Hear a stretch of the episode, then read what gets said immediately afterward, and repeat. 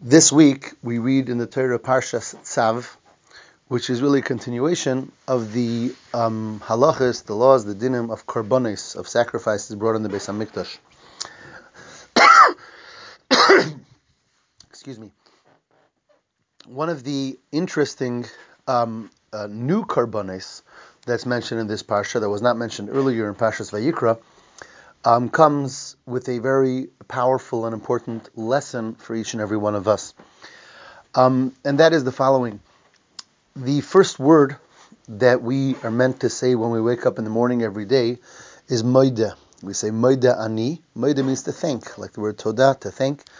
Moide ani lefanacha, we thank Hashem for giving us back our neshama, back our soul, and allowing us to wake up again for another day. Um, the first word of davening when we go to shul is hoidu, hoidu Hashem kiru v'shmai. Again, call out in thanks to Hashem. In the Shemona Esrei, we say moidim anachnu lach.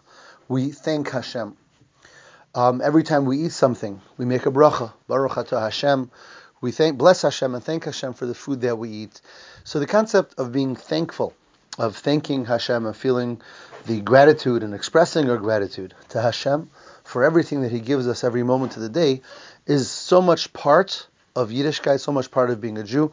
Indeed, thankfulness in general and appreciation for anything that anyone gives us is a very important part of our midas, um, of the uh, of ethics of a Jew.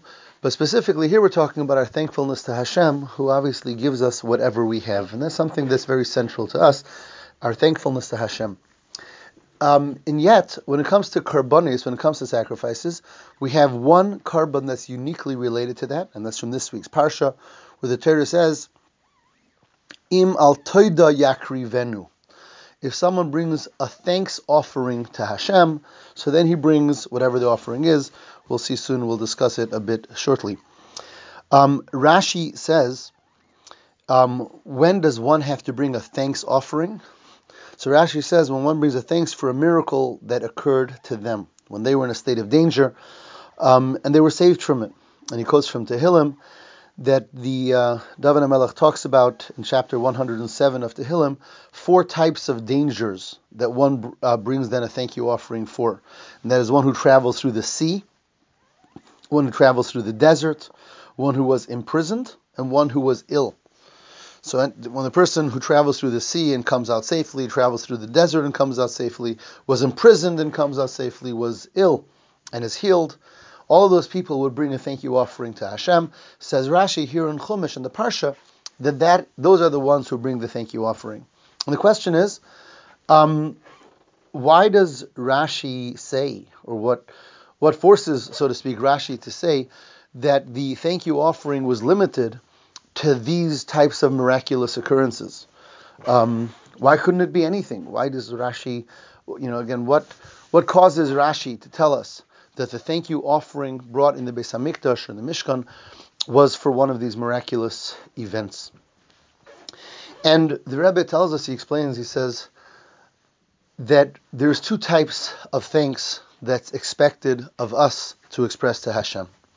There is for the basic day to day, which is tremendous. Again, we wake up in the morning, we open our eyes, we're able to walk. Every step of our day is we're beneficiaries of tremendous gifts of Hashem. And that's the thank yous that we give constantly and throughout, throughout the day and throughout our davenings and brachas and so on and so forth. But then there is when Hashem shows a special measure of protection for a person.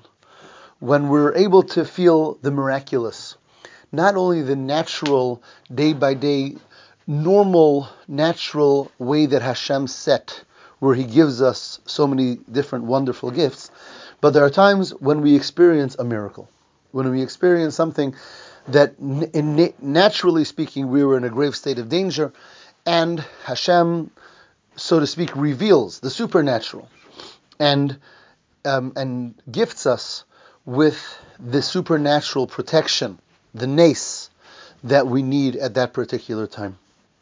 And that deserves a whole different level of thankfulness. Um, yes, we thank Hashem every day for everything, and yet when we're recipient of something even greater, that requires um, it's appropriate that then we think on a different level and a greater level. And that's what Rashi is telling us here. Um, if we were going to bring a korban toida, if we were going to bring a thank you sacrifice for every good thing that Hashem does for us, then every Jew would have to bring a thank you sacrifice every day to the Beis Hamikdash, or multiple times a day, or at least once a week, or once a month, or whatever it is, because we're constantly beneficiaries. But here the Torah is telling us that there's a special sacrifice brought, which indicates that it has to be for something unusual. And therefore Rashi says, yes, look into Tehillim and you'll see that there are the unusual circumstances. There's the miraculous ones that they deserve a special thank- thankfulness, and that's what this korban toida is all about. This idea is especially apropos now, as we are in the beginning of the month of the Hebrew month of Nisan, which according to the Sfarim, the month of Nisan, which actually the word Nes means miracle, is the source of miraculous energy for the entire year. This month is the month that we left Mitzrayim, which was miraculous with the ten plagues. This is the month of Kriyas Yamsuf for the splitting of the sea. This is a month of miracles. The name of the month is miracles, and this month carries the energy for the miraculous for the entire year. And therefore, this is an important message that we have to remember that there is the basic daily thankfulness for every step, and then there's when we are special beneficiaries of great and miraculous events where we touch, we get a taste of the supernatural, that requires a whole different level of thanks, like the korban toida that was brought in the Beis Hamikdash.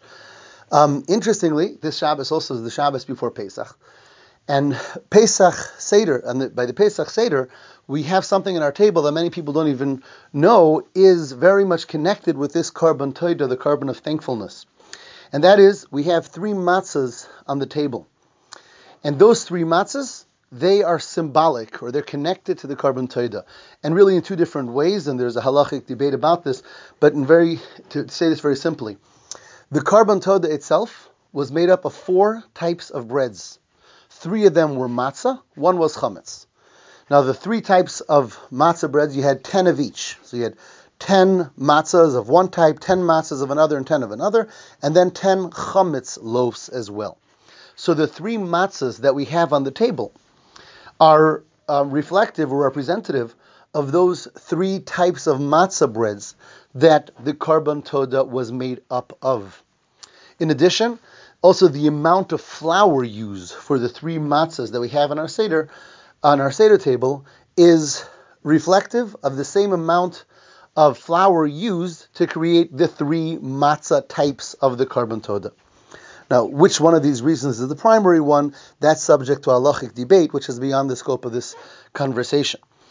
The point, though, is that on the center of our t- Seder table, and as we know, the central mitzvah that we actually do by the Seder night, um, in addition to talking about Mitzrayim, is eating the matzah. So that matzah itself is reflective of the korban toida. And the reason for that is because leaving Egypt is really obviously um, connected with tremendous miracles, and specifically the same type of miracle as one who's imprisoned and leaving prison and going out to freedom.